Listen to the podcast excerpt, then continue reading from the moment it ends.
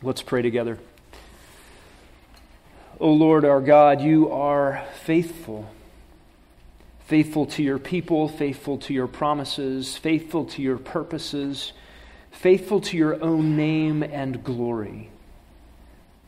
We thank you that this is bound up in your very character and you cannot change. Lord, we thank you for these words and this song. And we ask that for our own hearts, these sentiments would not change because of our circumstances. We pray that these lyrics would be ours as, as long as we have breath, come what may. We ask as we look into your word this evening, the very place where these lyrics derive, that you would strengthen our own hearts to trust in you. And we ask it in Jesus' name. Amen. I'd like to invite you to turn in your Bibles to the book of Lamentations. The book of Lamentations. And the song we just sang, Great is Thy Faithfulness, number 43 in the red hymnal I grew up with, comes from the text we're looking at this evening. In fact, it comes straight out of Lamentations chapter 3, verses 22 and following the loving kindnesses, plural, that's the Old Testament word for grace. The loving kindnesses of Yahweh indeed never cease, for his compassions never fail. They are new every morning. Great is your faithfulness. That's what we just sung. Of course, when we read these words in the context of Lamentations, we read them on the ash heap of a ruined city. The capital of a ruined and desolate and devastated nation.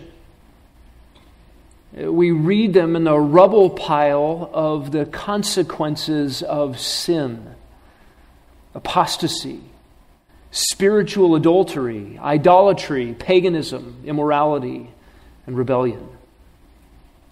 In the book of Lamentations, we pick up where Jeremiah left off. Bobby did such a great job for us last week, walking us through this extensive ministry of the prophet Jeremiah, who for 40 years prior to Israel's fall and 10 years after preached God's faithfulness to his own covenant promises. The book of Jeremiah was unheeded warning, and the book of Lamentations, which follows, is the fulfillment of the warning. It is a sad state of affairs. I have friends who have experienced the devastating effects of a house fire. Maybe you've experienced that. Maybe you've known somebody who has sat in the rubble and the ashes of dreams up in smoke, of memories melted, of aspirations gone. I don't know if you can imagine everything in your own personal residence going away in a flash. What would that feel like to sit in the rubble of all that you'd built? To, to think of that domicile, which was a protection and a stability, it was home for you, to be gone, to be replaced only with sadness and sorrow and emptiness. That is the picture we have sitting in the ash heap in Jerusalem, or perhaps with Jeremiah on the hill overlooking Jerusalem, during and after the siege and demolition of God's precious city. This is a sad book. Everything in ruins, dreams, plans, memories, all piles of rubble, piles of sorrow. And for Jeremiah, a very poignant sorrow as he saw it coming. And he invited the people of God for four decades to turn from their sin so that it would not come. And the patience of God ended in this disaster. The author of this book is the prophet Jeremiah. The, the title, Lamentations, is just our English word in our English Bibles for this is a bummer. Understated. This is a big, fat sorrow worth weeping over relentlessly. The first word of the book is the technical Hebrew title of the book, Eka. How? Alas! How did this come about? Or, simply, some translations just have it, ah! And from the very beginning of the book, you feel the heartache of Jeremiah, the author, as he sits and looks on to this tragedy. The audience of the book of Lamentations is whoever will listen. Who's sitting on the hill with Jeremiah as he sings this dirge of the demise of his beloved city? The audience of this Lamentations is Jerusalem itself, the city and its inhabitants, whatever's left. At, times, the audience of these Lamentations is Yahweh. Uh, sometimes Jeremiah is pouring out his heart to God in lament and prayer. Sometimes that lament is directed at Jerusalem. Significantly, the audience is us readers we have Jeremiah's lamentations recorded for us, and, and we get to sit with him, as it were, looking on to this disaster. The context of this book is in and around 586 BC. It is the fall of Jerusalem. It is the, the armies of Babylon having encroached closer and closer and closer to the capital city of the southern tribes, that which remained of Israel after the Assyrian captivity took the northern ten tribes away. And you remember that God saved Jerusalem from the Assyrians in Hezekiah's day. They were right on the doorstep. And God turned them around because there was something of a spiritual revival and a penitent king and the pleading with the Lord for mercy and a return to some level of fidelity. There were probably three revivals in Judah's history where they experienced something of a stay of execution. But here in 586 BC, time has run out. Jerusalem is surrounded. There is a siege by the Babylonian armies. They have deported the nobles. They are oppressing the surrounding territories. The result of the siege is famine. People try to escape. They're caught by the swords in ambush. There is the oppression of the people to a slave populace. And then finally, the walls come down. The city is burned, and the people are left in the rubble. The structure of this book is a literary masterpiece. It is a series of five poems. Each chapter is a separate poem. And take out your Bibles, pick them up, and, and look at them. Just notice as we scan the book, chapter 1 has 22 verses. Chapter 2 has 22 verses. Do you see that? Chapter 3 has 66 verses. That's 3 times 22, in case you're doing the math. Chapter 4 has 22 verses. And chapter 5 has 22 verses. The structure is no accident. We, we know that the verse references were added later, they're not part of the original text. But in this book, the, the verse numbers very clearly align with the Hebrew poetry. There are 22 stanzas in the first poem, 22 in the second, 22 in the fourth, 22 in the fifth, and right there in the middle, 3 times 22 or 66. And more than that, how many of you have a Legacy Standard Bible you're looking at? Just hold it up with pride. Good job, Legacy Standard Bible. I haven't preached from one yet. This is my first foray into preaching from this Bible. I'll probably get lost a few times. That's okay. My plan is to finish reading it through a couple of times, and I will likely start preaching from the LSB. One of the things the Legacy Standard Bible does is it shows you acrostic poems. And an acrostic poem is a poem where the first line begins with a certain letter. Sometimes you can spell things with an acrostic poem. In school, I had to write an acrostic poem with all the letters of my name. I had to start each line with a different letter of my name, and it spelled out my name down the left side. The acrostic poems in the Bible follow the Hebrew alphabet. So in the first poem, you have 22 verses. There are 22 letters to the Hebrew alphabet. And so you have Aleph, Beit, Gimel, Dalet, and if you remember your Hebrew alphabet, it goes all the way through. It's like A to Z of the prayer lament of poem one. Poem two is mostly lament, and it is A to Z in Hebrew of lament in poem two. In poem four, you have lament again, A to Z. And in poem five, you have 22 verses. Again, there are 22 letters in the Hebrew alphabet. The last one's not an acrostic, it is arranged more thematically, but it is also uh, lament and prayer. So, chapter 1, lament and prayer. Chapter 5, lament and prayer. Chapters 2 and 4, mostly lament. And then in chapter 3, right in the middle, not 22 verses, but 66 verses. And in Hebrew, every line of each of those stanzas in three verse segments begins with the same letter. So it is this magnified literary masterpiece drawing your attention to the themes. The, the effect of all of this uh, is to recognize that Jeremiah's authorship of this book is not haphazard.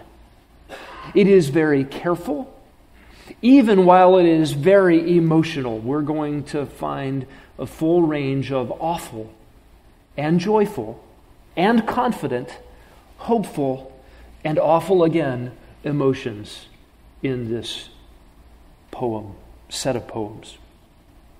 The effect of all of this is to draw our attention to the center. Chapter 3 is kind of the apex of the poem. It is where we got the song, Great is Thy Faithfulness, right there in chapter 3. We, have sung the apex of Lamentations already. And if you think of the book of Lamentations as something of a mountain, and you start over here in chapter 1 with lament and prayer, building in lament in chapter 2, and chapter 3 is the center or the apex, and, and it will begin with lament, but center around recalibration, rethinking, retooling the mind.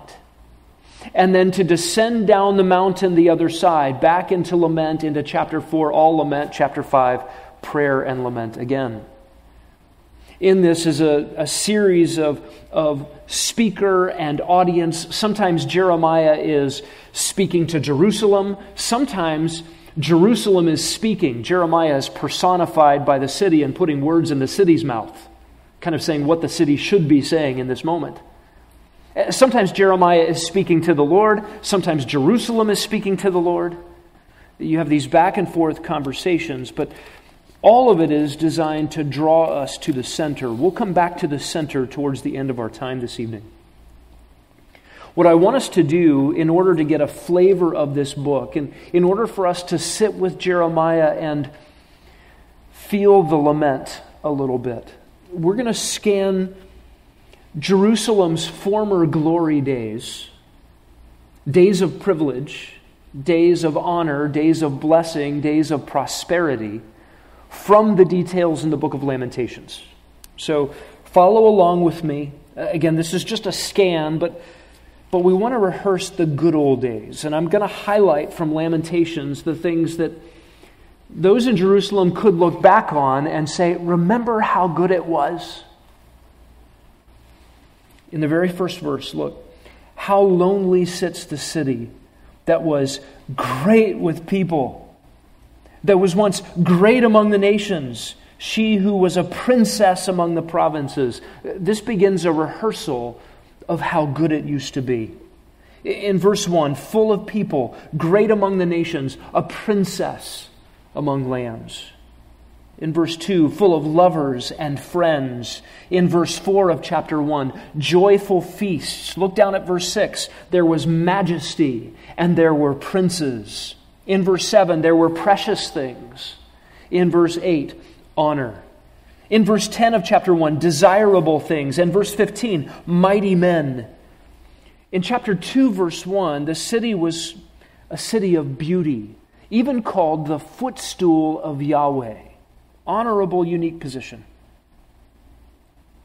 And then in verse 2 of chapter 2, it had habitations, dwelling places, homes, and strongholds, and a kingdom, and princes, nobility. In verse 3, strength and protection, divine protection against enemies. In verse 4 of chapter 2, beautiful people. In verse 5, palaces and strongholds. In verse 6, a tabernacle that is a, a meeting place for the God of the universe to actually dwell with his people. And festivals, when you see the phrase appointed times in the book of Lamentations, normally in your Old Testament, appointed times refers to the, the Sabbaths and the festivals and the celebrations. They were times of happiness and appointed feasts where all the people would gather together, rallying around Yahweh and in covenant fidelity and celebrating with food and fellowship. And they had these festivals and Sabbaths, according to verse 6, kings and priests. They had those who would rule them, and they had those who would protect them with armies and provisions, and they had those who were intermediaries between them and God, offering sacrifices sacrifices for sin, sacrificial offerings of blessing, praise offerings. According to verse 7 of chapter 2, they had an altar and a sanctuary and walls and palaces. In verse 8, walls and ramparts. In verse 9, gates and bars, a king, princes. They had the law. In other words, they had the very oracles of God, God's own revelation to them. This is what set them apart from all the nations on the whole earth. And they had prophets, those who would speak God's word to them.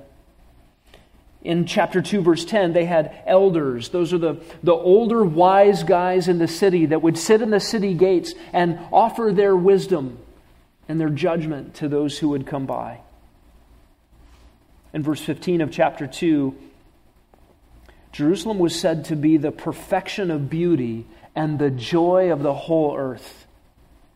In chapter 4, verse 1, they had gold, pure gold, and sacred stones. In verse 2, precious sons and fine gold. In verse 5, delicacies and crimson clothing. In verse 7, they had Nazarites, those who had set themselves apart through ritual purification for dedication solely to the Lord in a unique way. There was purity and there was vitality and physical health. They were called the anointed of Yahweh in verse 20 of chapter 4. According to verse 2 of chapter 5, they had inheritances and houses. That is not only dwelling places, but financial security enough to pass it along to the next generation. In verse 4, they had resources. In verse 11 of chapter 5, prized virgins. In verse 12, princes, again, elders. In verse 13, they had young men, youth in their strength. In verse 14, elders in the gate and youths making music. In verse 15, joy and dancing. And in verse 16, a crown an, an, an, emblem of nobility and dignity and all things going well. That was Jerusalem's former privilege and glory, all highlighted here in Jeremiah's lamentation. Now let's scan the book for Jerusalem's current disaster and dismay. And and all of these things are said in, in Hebrew poetry, a, a contrast to the former things. In fact, throughout the book, the back and forth. This is what we had, now look at it. Listen to this list of their disaster the loneliness of a widow and the hardship of slave labor. First verse. Second verse bitter weeping, tears, no comfort, treacherous friends, and surrounded by enemies. Third verse exile, affliction, great slavery, and no rest. Fourth verse mourning, desolation, sighing, grieving, and bitterness. Fifth verse adversaries and captivity. Verse 6 no pasture, fleeing, no strength. Verse 7 afflicted, homeless, helpless, and ruined. Verse 8 impure, despised naked, sighing, shamed. In verse 9, astonishing decline, no comfort, affliction, and enemies. In verse 10, adversaries stealing their stuff, pagans in the sanctuary. In verse 11, sighing, hunger, being despised. In verse 12, pain and grief. In verse 13, fire, traps, blockades, and fainting. In verse 14, the failure of strength and being given over to enemies. In verse 15, still in chapter 1, appointed times and festivals are now the appointed times where their enemies get to celebrate their demise. The parties are against her. Strong men broken and trodden. In verse 16, weeping, desolate children, prevailing enemies. In verse 17, no comfort, impurities galore. In verse 18, pain, captivity. In verse 19, priests and elders dead. In verse 20, distressed, disturbed, heartbroken, bereaved, death in the streets and death in the homes. Verse 21, sighing, no comfort. In verse 22, great groaning and faint hearts. That's A to Z of the suffering in Jerusalem in the first lament, the first poem. Chapter 2, verse 1, the anger of God and great downfall. Verse 2 houses destroyed, strongholds demolished, royalty defiled. Verse 3 strength cut down, divine protection removed, and the city burned. Verse 4 the people targeted and the beautiful killed. Verse 5 devastation, ruin, mourning, and moaning. Verse 6 violence, the temple destroyed, festivals and Sabbaths altogether forgotten, kings and priests removed. And you remember this scene so vivid Bobby brought this out last week the, the, the ending of the reign of Zedekiah. Do you remember? He doesn't trust the Lord. He doesn't listen to the prophet Jeremiah, who, who promised the people, Look, you're going into exile. God's prepared a place in Babylon. You'll go there. Pray for that nation. You'll be well protected. You'll have homes and vineyards. And then I'll bring you back after 70 years. Just trust me, says Yahweh. Zedekiah says, Forget you, Jeremiah. He stiff arms the Lord, runs out the back door with a, a band of brigands. They get caught. And what was the punishment? The last thing Zedekiah saw was Nebuchadnezzar slaughtering his sons before his eyes, and then his eyes plucked out. And he spent the rest of his life in captivity with the memory of the death of his own children, the end of his line. He could have trusted the Lord. Kings and priests removed. That's understated in verse 6. In verse 7, a rejected altar, abandoned sanctuary, and overrun palaces. In verse 8, ruin, mourning, and languishing. In verse 9, sunken gates, broken bars, exiled nobility. God's law absent and God's prophets absent. The voice of God is gone, unheard. In verse 10, shamed and silent elders no longer in the gates giving wisdom to the people. In verse 11, destruction. And this hurts just to read. Babies fainting. In verse 12, babies starving and dying.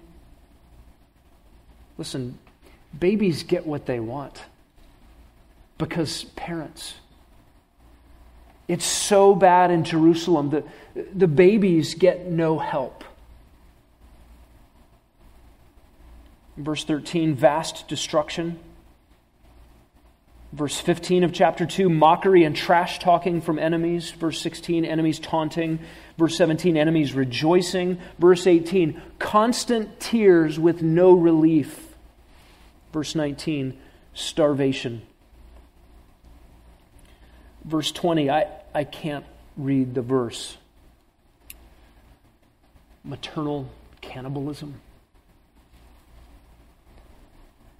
In verse 21, the inhabitants killed by the sword, slaughtered without mercy.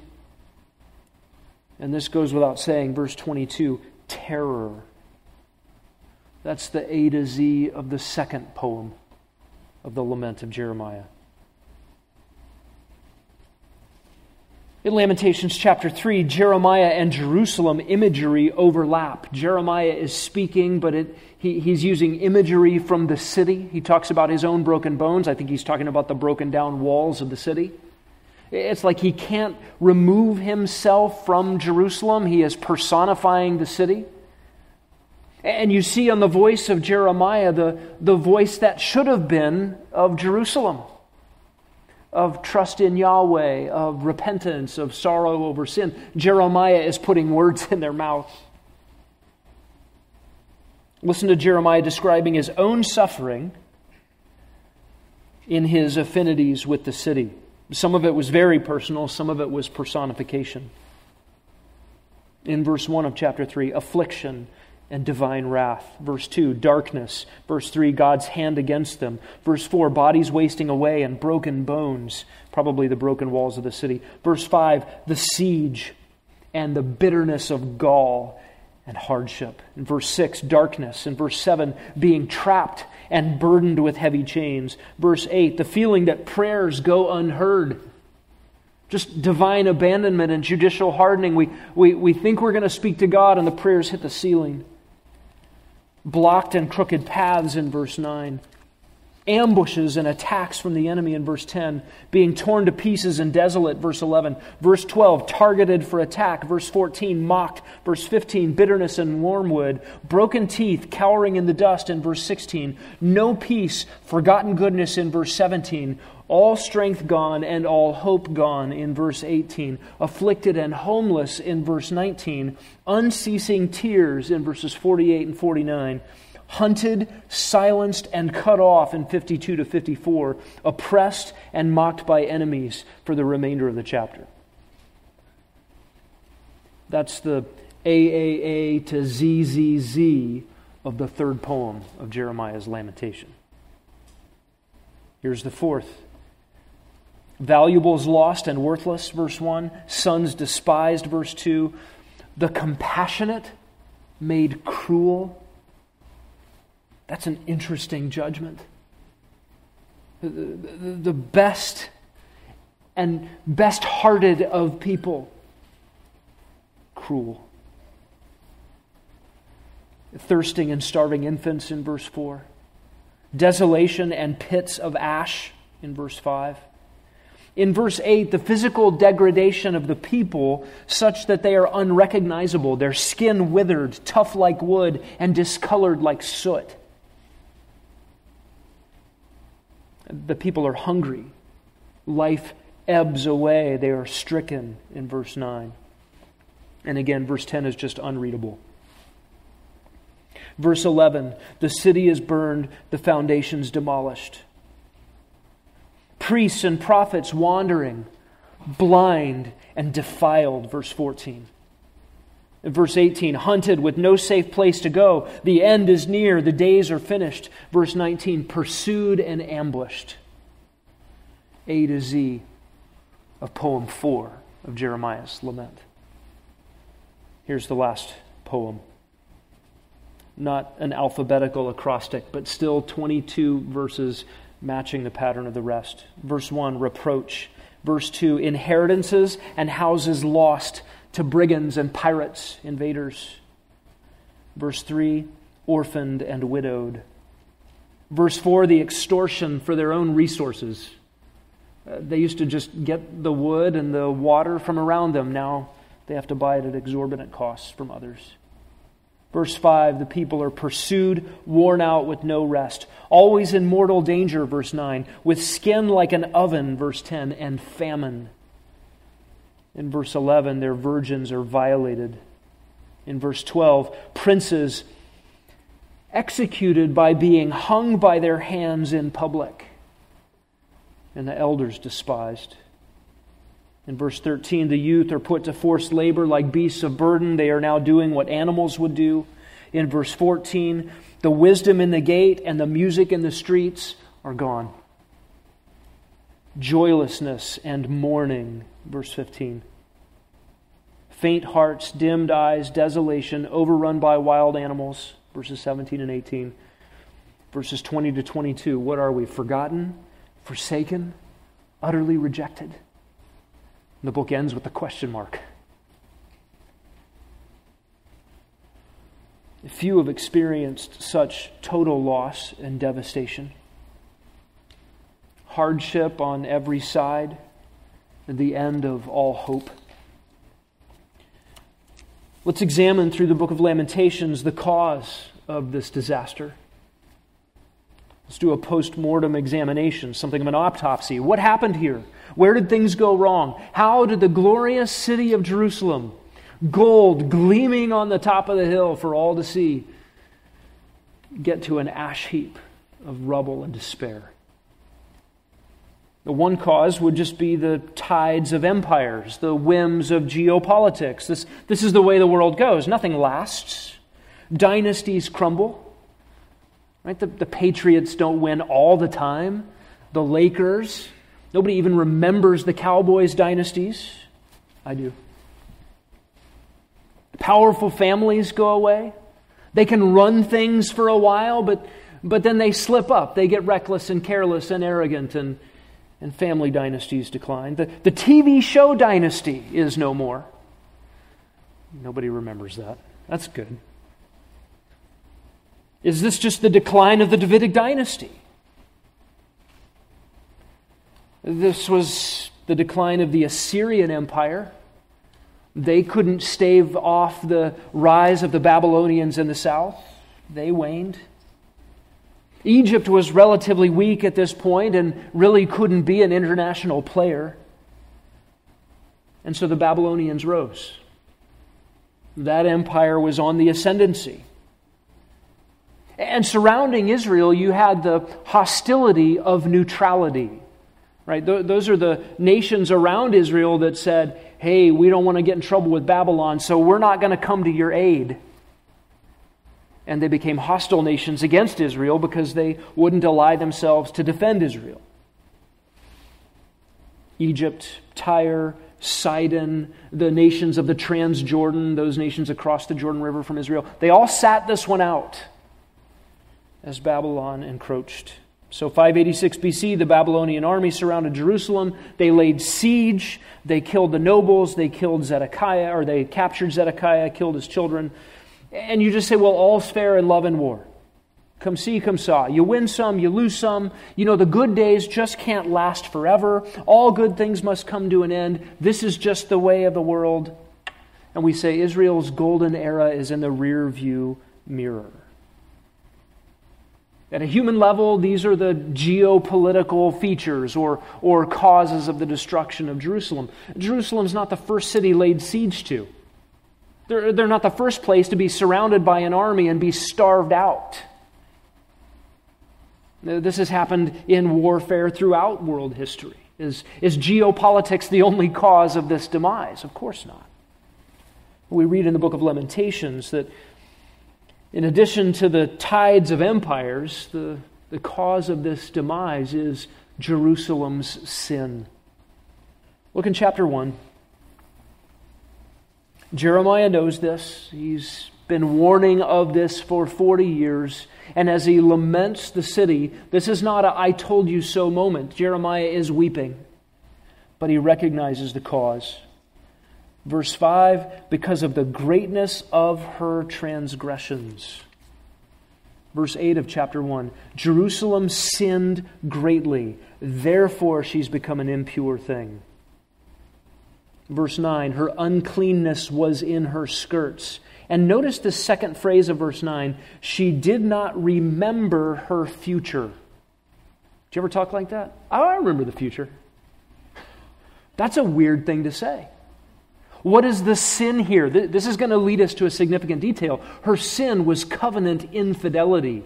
God made a unique covenant with this nation, promises for blessing for obedience and cursing for disobedience. And what God says will happen will happen because, spoiler alert, He is faithful. When Jeremiah says she did not remember her future, he just means she sinned in not trusting God and His word. This is the consequence. Verse 18 of chapter 1.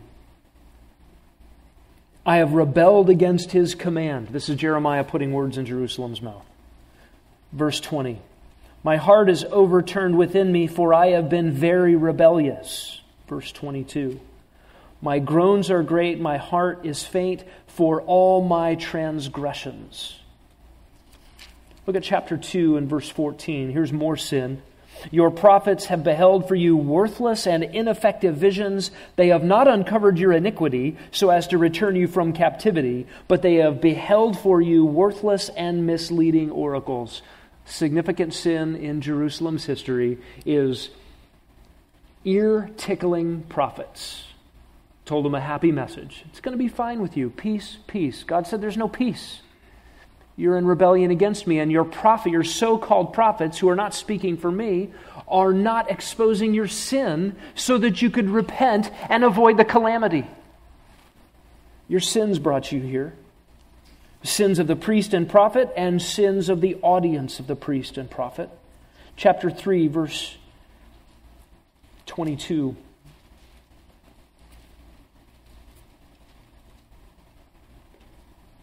We're going to skip that one for a moment. I don't know why I have that in there. Chapter 4, verse 6. So the iniquity of the daughter of my people is greater than the sin of Sodom. That's a heavy statement. You remember what happened to Sodom? All in one moment. Fire from heaven eliminated the city and its inhabitants altogether. God's assessment of Israel is you're worse than that. It's heavy. Verse 13.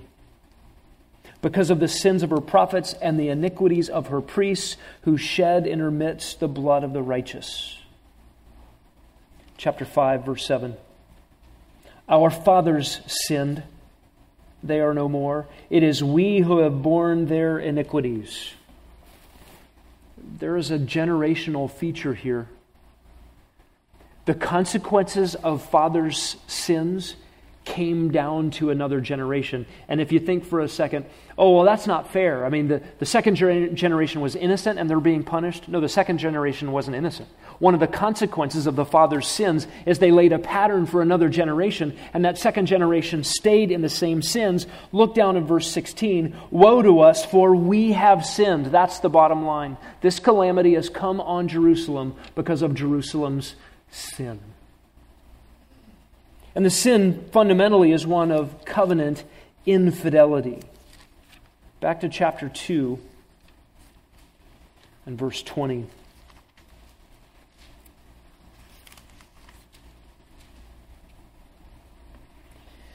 The unreadable portion of verse 20 is a fulfillment of Leviticus 26 29 and Deuteronomy 28 53, which are also unreadable, which predicted this very thing. Deuteronomy 28 is interesting because this is before they went into the land. Deuteronomy is their constitutional document. Deuteronomy is the last sermon Moses preached across the river before they went into the land. And Moses said, Listen to Yahweh and keep his word and trust him and love him with all your heart. And if you do, the land of milk and honey will be a blessing to you. Your enemies will turn tail. In fact, the whole world will say, Look how great Israel is, and we want to know their God. And if you don't listen, if you disobey, then your enemies will be multiplied and all these curses will be upon you, including the ones we read about right here in Lamentations 2:20.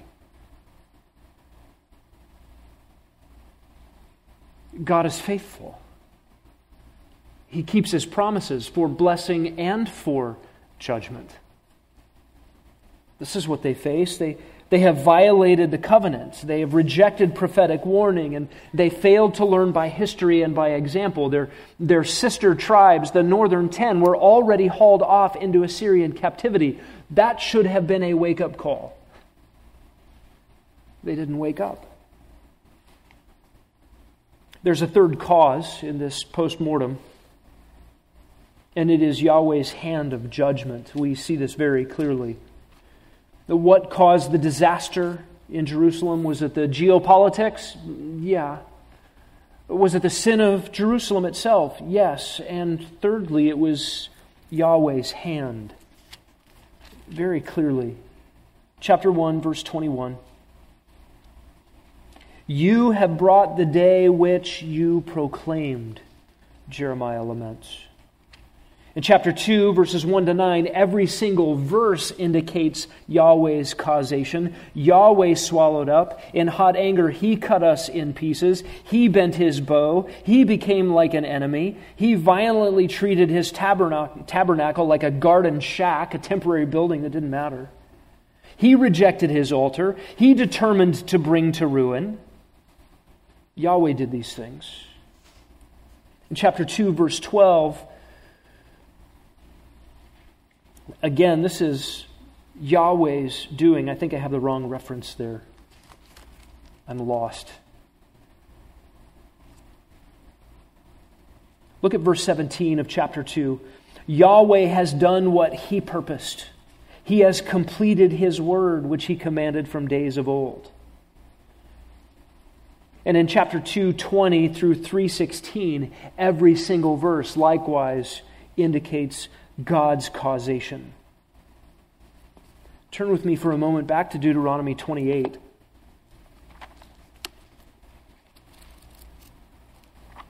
And look at verse 63.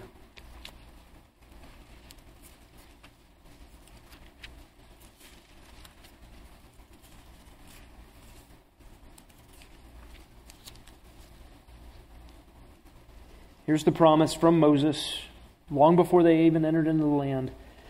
It will be that as Yahweh delighted over you to prosper you and to multiply you, so Yahweh will delight over you to make you perish and destroy you, and you will be torn from the land where you are entering to possess. This is Yahweh's doing. Let's talk for a moment about suffering and correlation. The theme of the book of Job is sometimes there's suffering with no correlation. Uh, Job was a sinner, but, but in the matter of his suffering, he was innocent. There was not a one to one correspondence between why Job was suffering and any particular sin he'd committed. Lamentations is different. Here there is correlation, there is a relationship between what Israel did, what Judah and Jerusalem did in their sins, and the consequences from God for those sins. And it's not strictly a cause and effect relationship. It, it's not a reaping everything you've sown. Uh, of course, the reaping and sowing is there, but Think about this with, with Judah and Jerusalem, mercy was repeatedly offered so that they might not receive all that they deserved. How many generations went by in apostasy and idolatry and in wickedness and immorality and sin and rebellion against God where they did not get destroyed? Again and again and again, God was merciful and compassionate and allowing time for repentance. So it's not a strict one for one correspondence here. Think about your own life. How much sin and how much mercy? How much patience from the Lord? When you think about the consequences, where there is correlation between your sin and its consequences, are you getting everything that you deserved? Of course not. We see the kindness of God even in this. The correlation between Judah's sin and their suffering in Lamentations relates to the covenant relationship the nation had with Yahweh. They were a unique nation with incomparable privilege. God dwelt among them, God gave them his very words. Lamentations exists because Israel's covenant violations and because of Yahweh's covenant faithfulness. Do you understand? Israel failed to keep the promises, and God did not fail to keep his. God is faithful both ways, to bless for obedience and to curse for disobedience. And staggeringly, to bless in defiance of disobediences. You see, the book of Deuteronomy doesn't end with blessings for obediences and cursings for disobedience. Chapter 30 follows 28 and 29 of Deuteronomy. In chapter 30, verse 6, God promises, You will obey me, and you will obey me from the heart with full fledged love for me as a nation when I circumcise your hearts. In other words, God's going to make Israel as a nation keep covenant faithfulness. It's a supernatural work. We talked about it this morning when Messiah comes back and fulfills Ezekiel 36 and 37 by the power of the Spirit, and the nation of Israel embraces Yahweh with love. It's coming. Staggering mercy of God in this. I want you to see very briefly some echoes of Psalm 23. You know the shepherd's psalm. The, the, you trust in Yahweh, He leads you to rest and good pastures. He'll protect you, He'll provide a table for you in the presence of your enemies. Amazing promises. Chapter 1, verse 3 She sits among the nations, but she has no rest. It's the opposite of the 23rd Psalm. Look at verse 16. Far from me is a comforter, one who restores my soul. You hear Psalm 23 in there? The good shepherd restores the soul. It also reminds us of Psalm 19:7. That is what the word of God does in all of its perfect beauty. It restores the soul. Look down at verse 19. My priests and my elders breathed their last in the city while they sought food for themselves in order to restore their souls. Here they are looking for material things to try to do what the shepherd, the good shepherd, and his good word would provide restoration of soul. Look at chapter 3 and verse 17. My soul has been rejected from peace. I have forgotten goodness. The Good Shepherd provides those things. Look at verse 22. The loving kindnesses of Yahweh indeed never cease. Remember Psalm 23? Same word, hesed. The, Surely goodness and loving kindness shall follow me. It's an intensive, shall pursue me, chase me down all the days of my life. What is the message here? Uh, a faith in Yahweh, covenant faithfulness to Him, belief in His Word, relying on His good and perfect Word, Psalm 19, and trusting in the Good Shepherd, Psalm 23, would result in good pasture, protection from enemies, peace, loving kindness, or the grace of God, and rest. These are all the things they're missing in their disaster. rather than covenant faithfulness to God, they chose idolatry, immorality, self sufficiency. They said, I want my sin and I will build protections around it. Listen, they wanted political alliances. Why? So they could be safe in the promised land of God and worship Him without disturbance? Were they looking for freedom of religious expression? By political means, military ends?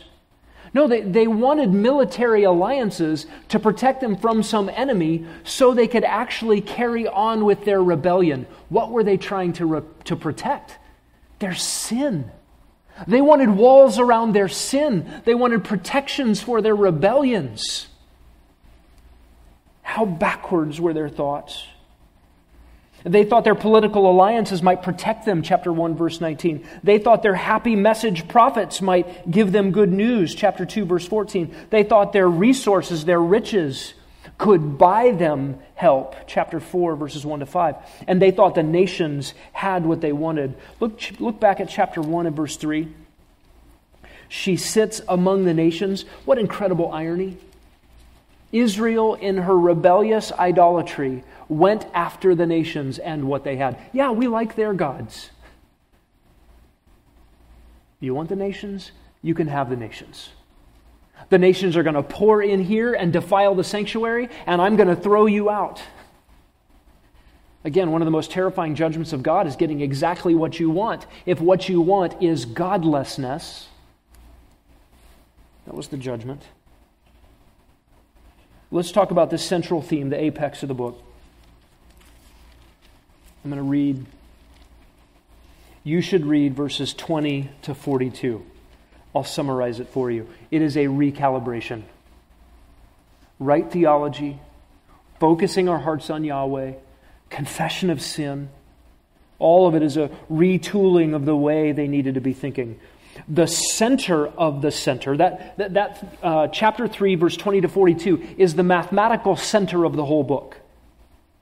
The center of the center, mathematically, according to the meter of the poetry, is verses 31 to 36. And it centers on the plan and the character of God. I will read this. For the Lord will not reject forever for if he causes grief, then he will have compassion according to his abundant loving kindness. For he does not afflict from his heart or grieve the sons of men, to crush under his feet all the prisoners of the land, to deprive a man of justice in the presence of the Most High, to defraud a man in his legal case. These things the Lord does not see, or he does not do, or he does not approve. That is the center. It, it's built on the plan and the character of God, a plan to restore Israel, a plan for compassion for Israel, rooted in God's very nature. And then the center of the center of the center, the, the mathematical apex of the whole book, verses 33 and 34. He does not afflict literally from his heart. I think the New American Standard says he does not afflict willingly. He does not afflict from his heart or grieve the sons of men to crush under his feet the prisoners of the land. What is the center of the center of the center of this book? What, what is its message? It is not the character of God to afflict for affliction's sake. He doesn't do it. There are biblical categories for affliction. I'll, I'll rattle off a few for you. Discipline for his true children. It's one of the ways you know you're a true child of God, Hebrews 12. Correction to a nation, Jeremiah 30, the troubling of Jacob will bring about her purity. The right perspective to all of humanity, Ecclesiastes 7. Sometimes we just suffer because we're in a bent universe and we are sinners. And then there is God's affliction that comes as justice to the unrepentant. Even that is not affliction for affliction's sake, it is just right for God to afflict the unrepentant. Look at the last stanza of the book, chapter 5, verse 21. Listen to this plea from Jeremiah that should be on the lips of apostate Israel. Cause us to return to you, verse 21, O Yahweh, that we may be returned. Give us our gold back. Give us our homes and our buildings. Let us have food. The, the focus here of this prayer restoration begins with a restoration from the heart to God Himself. We need to think a little beyond a mere historical event, the fulfillment of the prophecies of Jeremiah in the Lamentations of Jeremiah. I want us to consider for a moment the Lamentations as a national illustration of personal sin at an individual level. Just take what we've talked about tonight and make the associations to your own heart. Have you built walls of protection around your sin? Do you hope that your circumstances will let you go on in sin without getting your heart right before the Lord? Have you looked for circumstantial alliances? Maybe your material resources have you neglected the Word of God and the God of the Word and thereby missed the restoration of soul found in God's Word and peace and green pastures at the hand of a good shepherd? Listen, it's appropriate if things in life are upside down and backwards and tumultuous and difficult to ask, oh, Am I on track spiritually? Sometimes there's correlation, sometimes there's not. It's good to ask. Someone said, Sin will take you farther than you want to go, keep you longer than you want to stay, and cost you more than you want to pay. I found that quote attributed to about 12 different pastors, so I don't actually know to whom it belongs. But do you remember the sentiment? They did not remember their future. Do you look forward in temptation to what sin will cost? It's always more than you bargained for, it's always farther than you planned. And I think we need to consider Lamentations um, as an illustration, a, a regional historical illustration of what will be an eschatological, universal catastrophe. Listen, the end is coming for the whole world. God is going to lay siege against the entire populace of the human race, and people will be wiped off the face of the earth, left and right, in great swaths of judgment. Do you remember when Jesus said in Matthew 24, the, the Olivet discourse? That is a period of human history that has never been paralleled before, nor will there ever be afterwards. In fact, if it hadn't been shortened to a seven year span, nobody would survive. Jesus said, The love of many will wax cold. You think about this scene. I think we can make the associations here, but when the most delicate, when the most refined, the most noble, the well dressed sit in their filth, and then out of desperation for animalian survival, resort to cannibalism. It doesn't get worse than that. And that will be global. Listen, it, it's comfortable right now for us, relatively speaking, C- compared to this disaster compared to Matthew 24, 25, the disaster that's coming on the whole earth. In fact, we may get tired of reading about it, studying it for months in Revelation 6 through 18. It's a lot of chapters devoted to that awful, awful time period that's coming. If you are sitting in your comfort now, having built a fortress around your own godless life, the walls will come down, the city will be burned, you will be left in the ash heap of ruin of all you have made for yourself. Listen, friend, you need the Lord Jesus Christ. You need to turn to God in faith. There is hope, there is rescue, there is restoration with the Lord. We come back to the song. To this I will return my heart, therefore I will wait in hope. The loving kindnesses of Yahweh indeed never cease. His compassions never fail. They are new every morning. Great is your faithfulness. Yahweh is my portion, says my soul. Therefore I wait for him. Yahweh is good to those who hope in him, to the soul who seeks him. Wait patiently, silently for the salvation of Yahweh. That's what we must sing.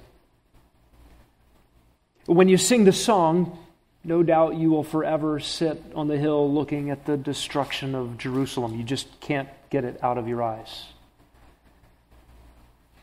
Let's close in prayer. Lord, thank you for this book. It's a difficult read, difficult meditation, hard to ponder. And yet it is your word. You have recorded it for us for our benefit. May we learn and heed. And oh God, even as we close this evening, we would climb the mountain to the middle of the book, to that apex, to those great themes of who you are and your character and your purposes that will never fail. And we cling to your loving kindness. We put our hope in your faithfulness. We trust in your promises. In Jesus' name, amen. Is it possible to put the lyrics back up again? And we'll close with the song. Um, you can just be dismissed when the song's over.